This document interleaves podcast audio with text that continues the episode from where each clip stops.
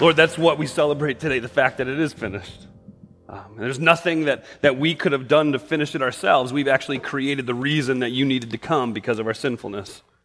So, God, this morning, as we take a look at the picture that you painted for us of, of what it is you accomplished for us, of the power of the sacrifice, the power of a substitute, that, Lord, you would open our eyes and cause us to see the Lamb of God who came to take away the sins of the world. For it's in his glorious and wonderful name we pray, the name of Jesus Christ.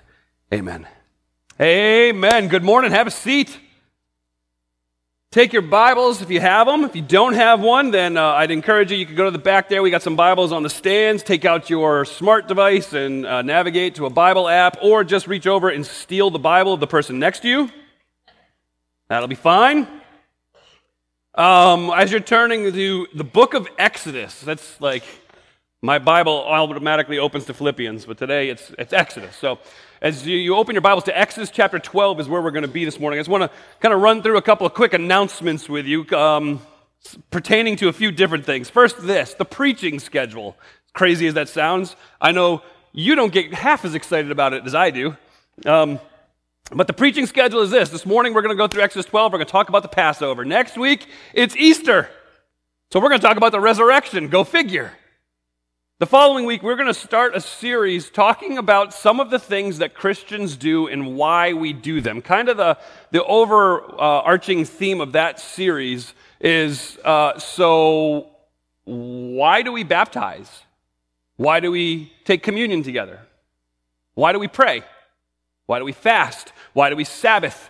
Uh, why do we evangelize? Why do we live lives of generosity? All of those different things and what the Bible says about those things and, and why we do them. And, and that'll take us up to, uh, I think it's June, the end of June. But then we're going to start a series for the summer. Now, I love doing different things for the sermon series in the summer. I love doing things that engage you. If you remember, uh, a couple years ago, we engaged our young people, and they chose the sermon series for the summer when they picked their favorite Sunday school stories.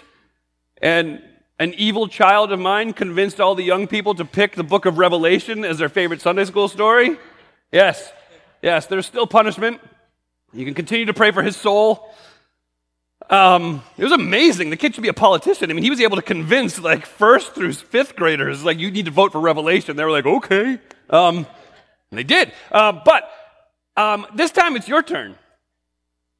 Um, and instead of it being like a favorite Sunday school ser- um, story, we're, we're going to call our series Ask Anything.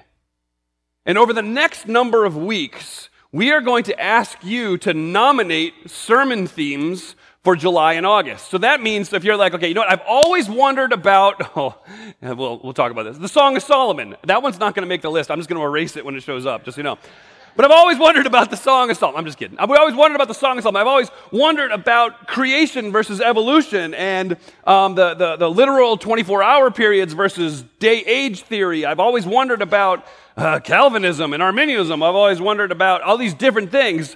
So, what we're going to do is we are making a form available. It's up live on our website right now on the utown.org slash messages page. And you can put in what you would like one of the messages to be about. We are going to collect those for the next four or five weeks. At the end of that time, we'll, we'll kind of accumulate them. Some of them will actually probably be similar to each other. That kind of happens. Uh, questions come in groupings. So we'll take those questions and then we will post them for about four weeks where you get to vote. And the top nine topics will be our nine week sermon series. The questions that don't get voted on, um, actually will still be answered, but uh, we're going to do a few things like we did last summer with the book of Proverbs on Facebook and do a couple Facebook videos, a couple of articles, different things like that to kind of help us answer some of those. So I'm excited about it. Um, I promise not to edit your suggestions and your votes. Uh, we will have election officials around just to make sure I maintain my integrity and character in these things. Some of you have already made threats. I'm a little worried. Luke is not allowed to vote on anything. That's how we do this. So I'm excited about that. So see, you'll see more information about that. It'll pop up on Facebook, a couple different places. But if you go to our website this afternoon, utown.org slash messages, you'll find the form there and you can uh, put your nominations in there. All right, enough of that stuff. Let's jump to Exodus. Let's jump to why we're here. We, we did a lot of singing this morning about the holiness of God. Do you notice that? The holiness of God is one of those, those all encompassing, awe inspiring truths that we really can't wrap our heads around. God is so very holy, and you and I are so very not. And so trying to cross that divide is, is very difficult. And to, on top of that, our sin has offended his holiness. But in God's mercy and grace, his love has made a way to redeem us from our sins and to restore a relationship with him. And that is the meaning of an event called Passover. And that's what we're going to look at this morning in Exodus. We'll spend most of our time in Exodus 12. We're going to look at the original story of the Passover. And, and, our goal is to look at this story and to see both the severity of God's judgment and the generosity of God's grace. Because that's what arrives in the story of the Passover. Quick recap to catch you up to speed as to what's happening when we get into chapter 11. You know that God has called Moses to go back to Egypt to confront the Pharaoh because the children of Israel, who the Pharaoh has enslaved, have been in captivity and being treated terribly, and the children of Israel have been crying out to God for deliverance.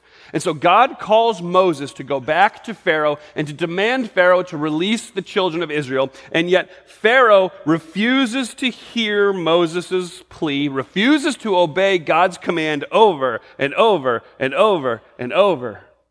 In fact, we get to see that Pharaoh thinks that he himself is a God. And so when Moses comes and says, The Lord said, Let my people go, Pharaoh's response is, Who is this Lord that you speak of? Why should I obey him? I am certainly not letting these people go. And you know the story if you've watched the original Ten Commandments with Charlton Heston, or, or you watched The Prince of Egypt. Those two kind of encapsulate and picture the story of the events leading up to the Passover. You get the, the ten plagues come upon the people. You start with water turning to blood.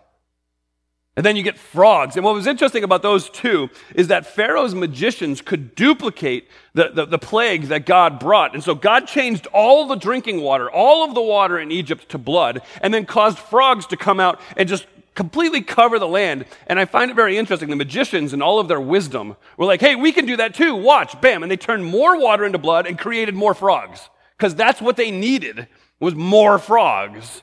So's the foolishness of the world around us when they claim to be wise. The third plague comes, and it says that uh, Moses takes his staff and he hits the ground, and the dust comes up, and each particle of dust turns into uh, lice. And at that point, the magicians say, We can't duplicate that one. This is the finger of God. The fourth plague comes, and the ground is covered in flies. The fifth plague, the livestock dies. Sixth plague, people are covered in boils and sores. The seventh plague, hail falls from heaven, destroying everything that it hits. The eighth plague, there's locusts that come in, eat up any of the, the, the, the, the green that might still be around after all the previous plagues. And then the ninth plague, complete darkness. The Egyptian gods the gods of the Egyptian people, these, these idols that the Egyptian people continued to worship, were being dismantled one at a time because they had a, a god who was responsible to bring water to the people. They had a goddess who had the head of a frog. They had a, a god who was the god over the dust of the earth. They had the god who had the fly head, which was an interesting choice, but that's okay. You had a goddess who had the, the head of a livestock. You had God of health and prosperity. You had the God of the sky. You had the God of the animals, and then the God of the sun. And each step of the way, Yahweh, the one true living God, just dismantled them. And you would think after nine plagues, Pharaoh would finally relent and let the children of Israel go, but he doesn't, and it gets heated. Look at with me, if you would, in Exodus 11. I just want to read this one, one part. Exodus 11, verse 4. Moses is, is standing face to face, and he's confronting Pharaoh, and he says, This, this is what the Lord says. It's time for a tenth plague. About midnight, I'll go throughout Egypt and every firstborn male in the land of Egypt will die. From the firstborn of Pharaoh who sits on his throne to the firstborn of the servant girl who is at the grindstones, as well as every firstborn of the livestock. Then there will be a great cry of anguish through all the land of Egypt, such as never was before or ever will be again. But against all the Israelites, whether people or animals, not even a dog will snarl at them, so that you may know the Lord makes a distinction between Egypt and Israel. And, and all of these officials of yours will come to me, Moses, and they will bow down before me, and they will beg me to get out of Egypt, you and all the people who follow you. And after that, I'll get out. Moses left Pharaoh's presence fiercely angry. Moses was torqued. Pharaoh continued to refuse. And what Moses said is because of your refusal to listen to God's call, because of your refusal to let the children of Israel go, on a certain night, God is going to visit Pharaoh and his people, and every firstborn son will be taken in death.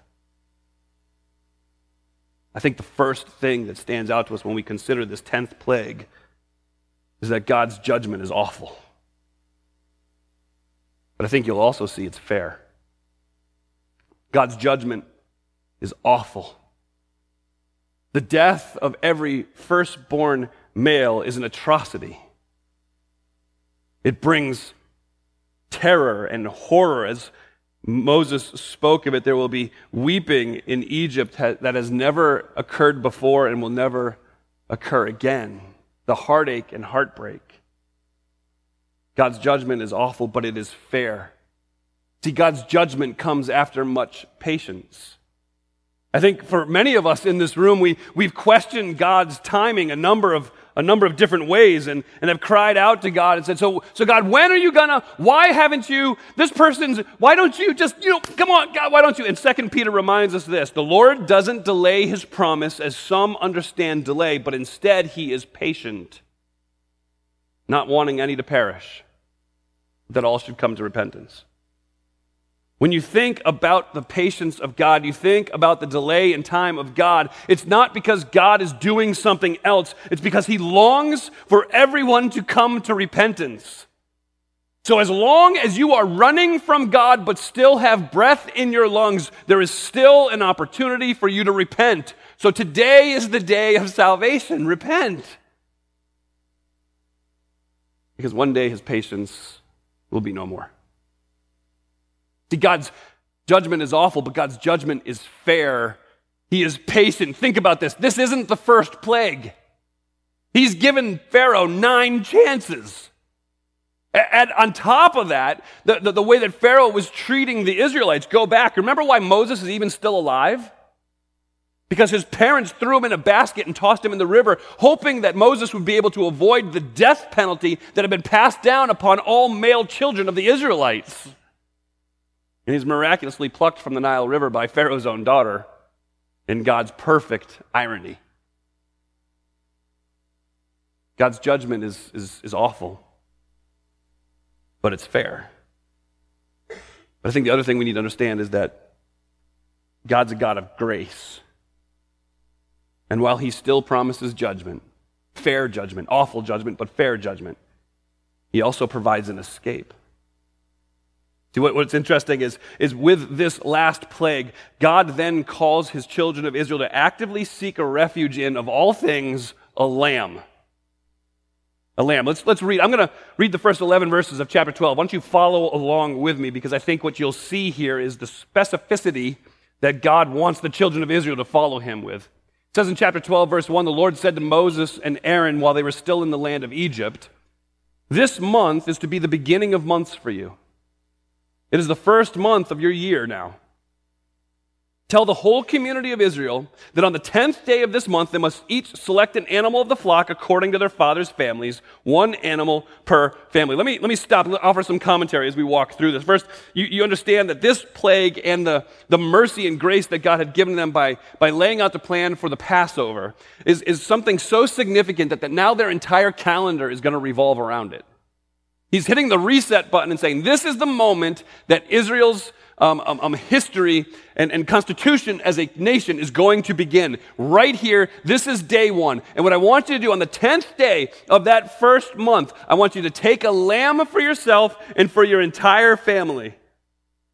And then verse 4 if the household is too small for a whole animal, then that person and the neighbor nearest his house are to select one based on the combined number of people, and you should apportion the animal according to what each will eat. So if you've got a small family that's never possibly going to be able to eat an entire lamb, then what you do is you find a neighbor who also has a small family and you invite them over and you have a little bit of fellowship time.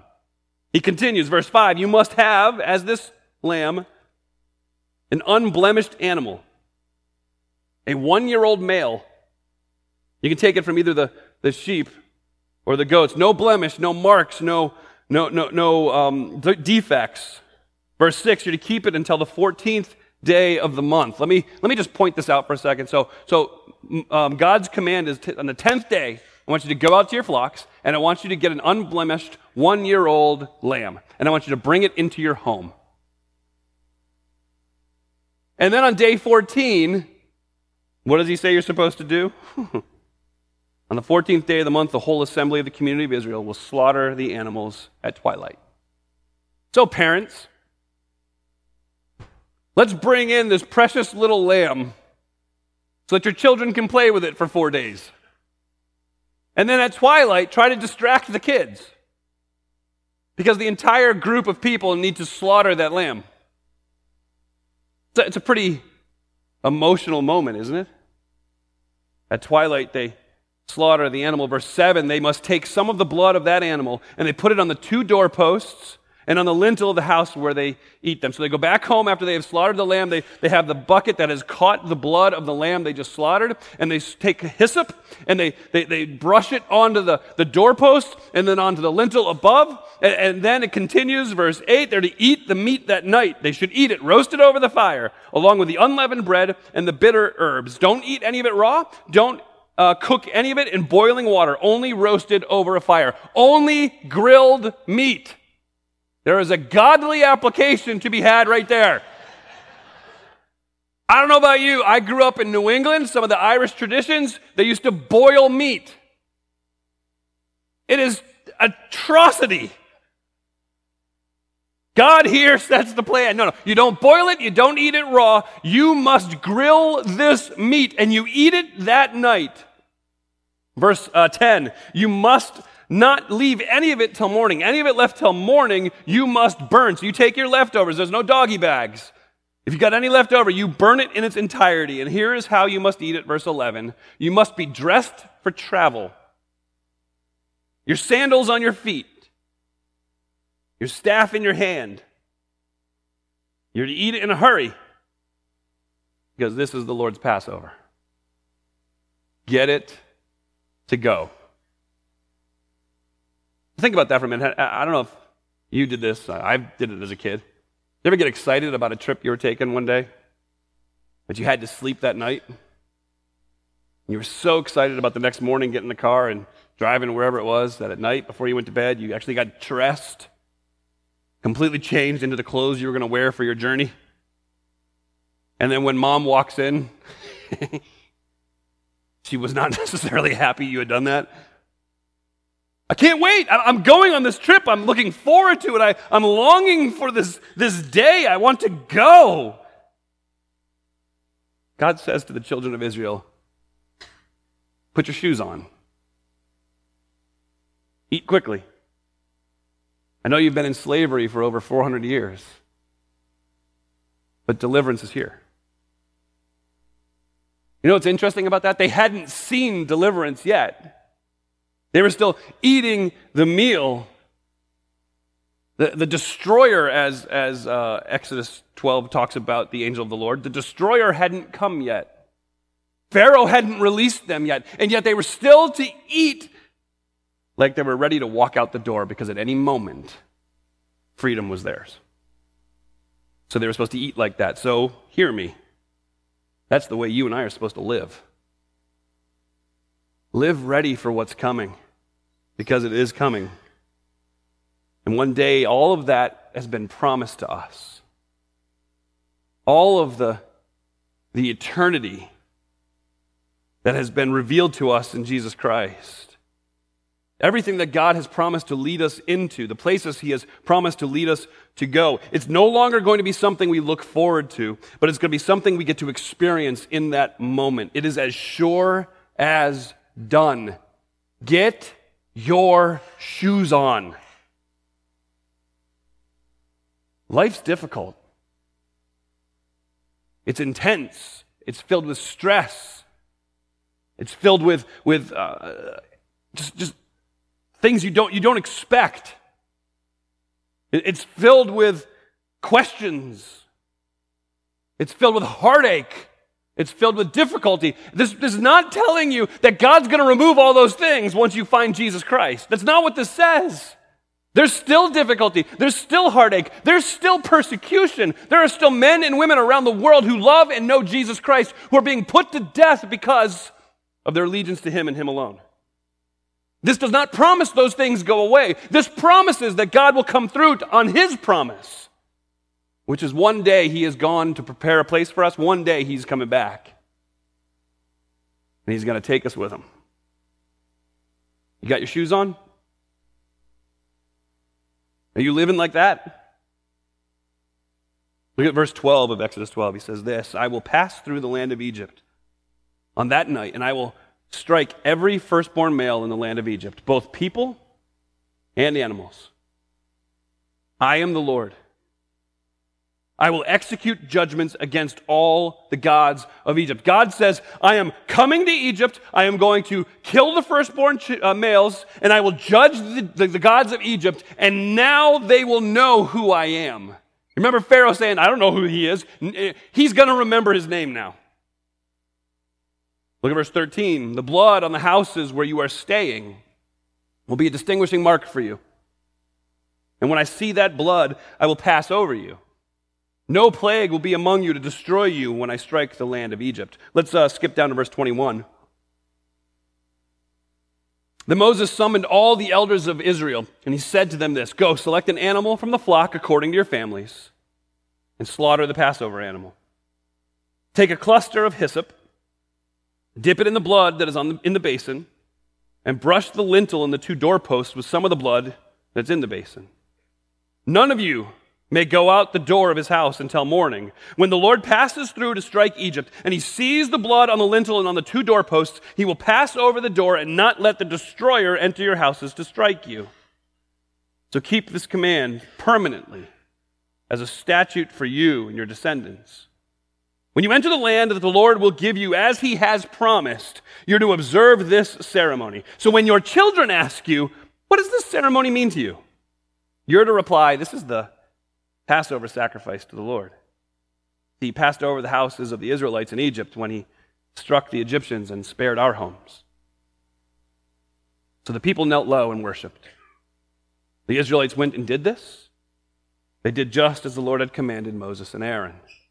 Now at midnight, the Lord struck every firstborn male in the land of Egypt, from the firstborn of Pharaoh who sat on the throne, to the firstborn of the prisoner who was in the dungeon, and every firstborn of the livestock. During the night, Pharaoh got up, he along with all of his officials and all of the Egyptians, and there was loud wailing throughout Egypt because there wasn't a house without someone dead. He called for Moses and Aaron during the night and he said, Get out immediately from among my people, both you and the Israelites. Go, worship the Lord as you have said. Take even your flocks, take your herds as you have asked, and leave. And while you go, bless me. So the judgment that God had promised, the awful judgment of God, the fair judgment of God, came to pass. And what we find in this is that there was only one escape from that awful judgment of God. It was the blood of the Lamb. God was teaching his people in this moment the principle of substitution one life for another life. God was teaching the children of Israel. It doesn't matter that you're an Israelite and you are mine. It doesn't matter that you are, are, are, a Hebrew. That it doesn't matter about your heritage. It doesn't matter about your family. It doesn't matter about your righteousness. It doesn't matter about your morality. It doesn't matter about your church membership. If you depend on any of those things in this moment, if you walk out of the house and leave the place that is covered by the blood of the Lamb, you will meet the same end as the Egyptians. And that morning, every house in Egypt either had a dead son or a dead lamb. You can't depend on anything else. Only God's provision of grace. And God wanted them to remember this principle. God wanted them to remember this substitution. And so he, he so wanted it to be ingrained in them and become a part of who they were. He instituted the Passover meal to be celebrated annually in Israel. He wanted it to remind them of God's terrible judgment and God's generous grace. He wanted the, the blood of the Passover lamb every year as they participated in this meal. Every year, this would remind them of God's gracious redemption and protection. It would remind them that while they were in Egypt, they didn't do anything to earn the rescue from God. They didn't deserve the rescue from God. But they received deliverance, they received redemption, they received protection because of God's grace by taking shelter under the blood of the spotless lamb. Any of this sounding familiar yet? So it's um, uh, Tim Keller, he's a pastor in New York. He said this. It's interesting. so, so let me set, set it up this way. You, you, know the rest of the story. So now, now Pharaoh has said to Moses and Aaron, You take everything. You take whatever you want. You take the, the herds, the flocks, you take it all, and you go. You just get out of Egypt. And, and it's interesting that, that God had so turned the people of Egypt so that the people of Israel were going to their Egyptian neighbors and saying, Hey, do you have any silver I could have? And their neighbors are like, Here, take it all. Just get out of here. And so they left. I mean, they plundered Egypt without, without lifting a finger. They're one of the greatest military victories in the history of the world. And no soldier showed up for duty. And as they leave Egypt, the, the million plus Israelites leaving Egypt, being led by Moses, who is following, remember, the pillar of fire by night and the pillar of smoke by day, which is the, the very presence of God who is navigating them out of Egypt and leading them through uh, the wilderness, leading them to the promised land with all its bumps and crevices along the way and how that went so wonderfully. But, but the reality is, these things are happening. So if somebody is standing outside of Egypt and here comes this, this crowd of people, this parade of people going by, if you were to stop one of them and ask them, So, so who are you and what in the world is going on? Their answer would be this see if it sounds familiar. I was a slave. I was under a sentence of death. But I took shelter under the blood of the Lamb, and now I'm free. And now, see that pillar up there? Now God lives in our midst, and we're following him to the promised land. See, the, the great redemptive act of the Old Testament known as Passover is a picture that God painted for his people of what was to come in Jesus Christ.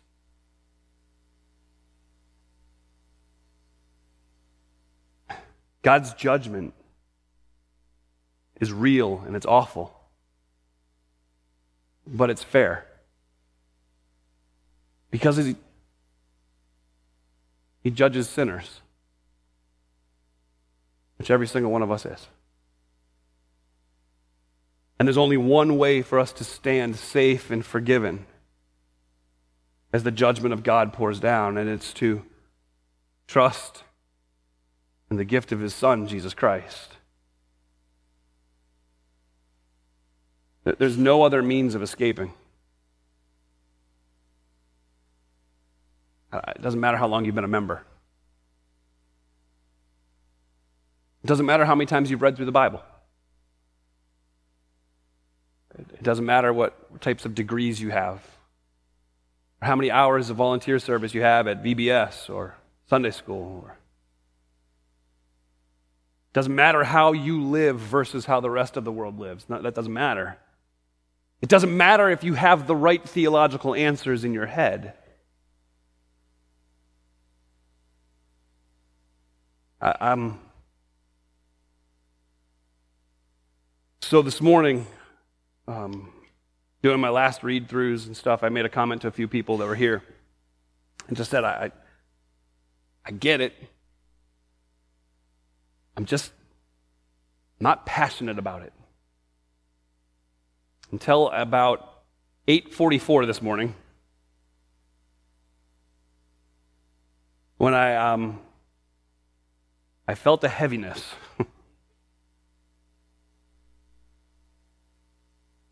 because I fear for many of you. Yeah, that's not how I talk. That was very pastoral. I'm scared for you. I think that a lot of you, um, if you were to be standing before God in this moment, I'll use something that another organization uses. If you were to stand before God in this moment, and He greeted you and just said, So, okay, let me tell you, ask you this question Why should I let you into heaven? Um, I'm actually I'm scared that many of you, your answer would be because uh, I know who Jesus is. Um, because I, um, I can answer the questions of a theological nature. And the problem is, if your answer is anything but, because Jesus is my Passover lamb, then you and God are still at odds. Because the only thing that brings peace, the only thing that brings deliverance and protection, is the perfect sacrifice of Jesus Christ. That there's no other Answer. The only way to stand safe in God's awful, just, and fair judgment is to trust in the blood of the Lamb. Fast forward 1,400 years from when this occurs. And there is a man um, a different kind of dude. Eats some strange stuff, which some of you can identify with. You eat some strange stuff. Dresses very, um, we'll say, exotically with camel skin. I don't know if any of you wear camel skin right now, but but he wasn't known for how he dressed or what he ate. He was known for his powerful prophetic message that he continued to declare over and over and over again. And then one day, as he stood by the side of a river, he looked up. He saw this man walking towards him. And his comment was this Behold, the Lamb of God who takes away the sin of the world.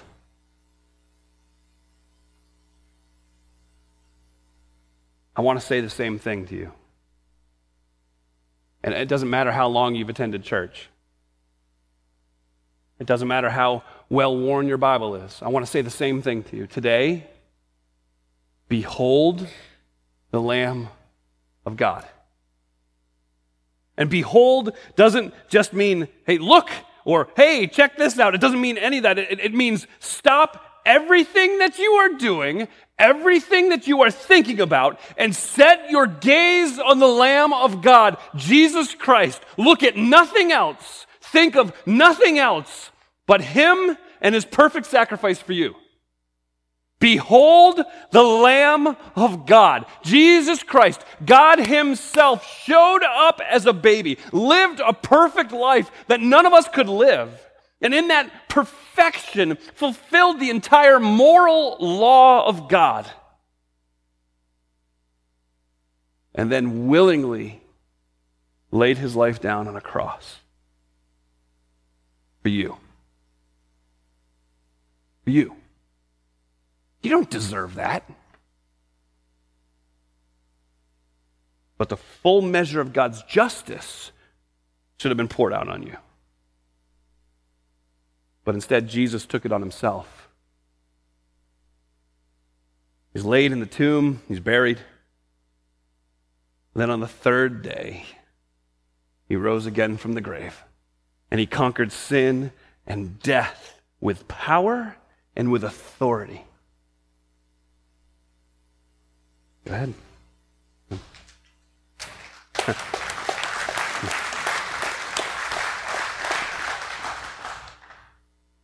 the best part is when um, when he did that. So think about that. If you're um, there's a phrase about dropping the mic. Right? You, you make, make the comment, you, you throw a good zinger at somebody, or you give this incredible motivational speak, uh, speech, and you drop the mic and you walk out. Jesus could have easily kicked down the door of that tomb and just looked at everybody and said, See you, boys, and took off.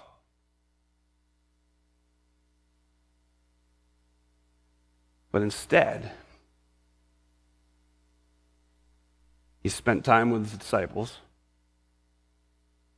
and he reminded them of something very precious. I'm going to go.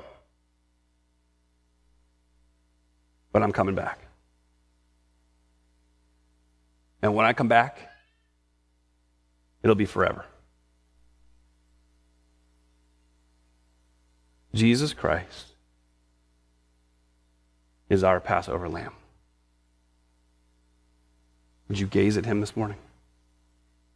Father, thank you for your love, your grace, your mercy. Lord, we deserve none of that. We deserve your judgment, your wrath to be poured out on us. But God, you, you provided a way. Lord, this morning I'm going to ask very specifically that you do a work in the hearts of those who are sitting here this morning who don't know Jesus Christ as their Passover lamb. God, for those who, who may, who very well may have been attending Uniontown and other churches for a very, very long time, but, but they're still dependent on the wrong stuff. Lord, would you rescue them now? Would they just simply cry out that they're a sinner and that you are the Savior? Father, would they rest in the finished work of the cross? Remembering that it is in, in your blood, it's done. Father, would they rest in the fact that your grace and acceptance is given to them not because of what they've done, but because of the perfect sacrifice that you offered for them. so, Lord, um, open our eyes. Every one of us so we can see you more clearly. Amen.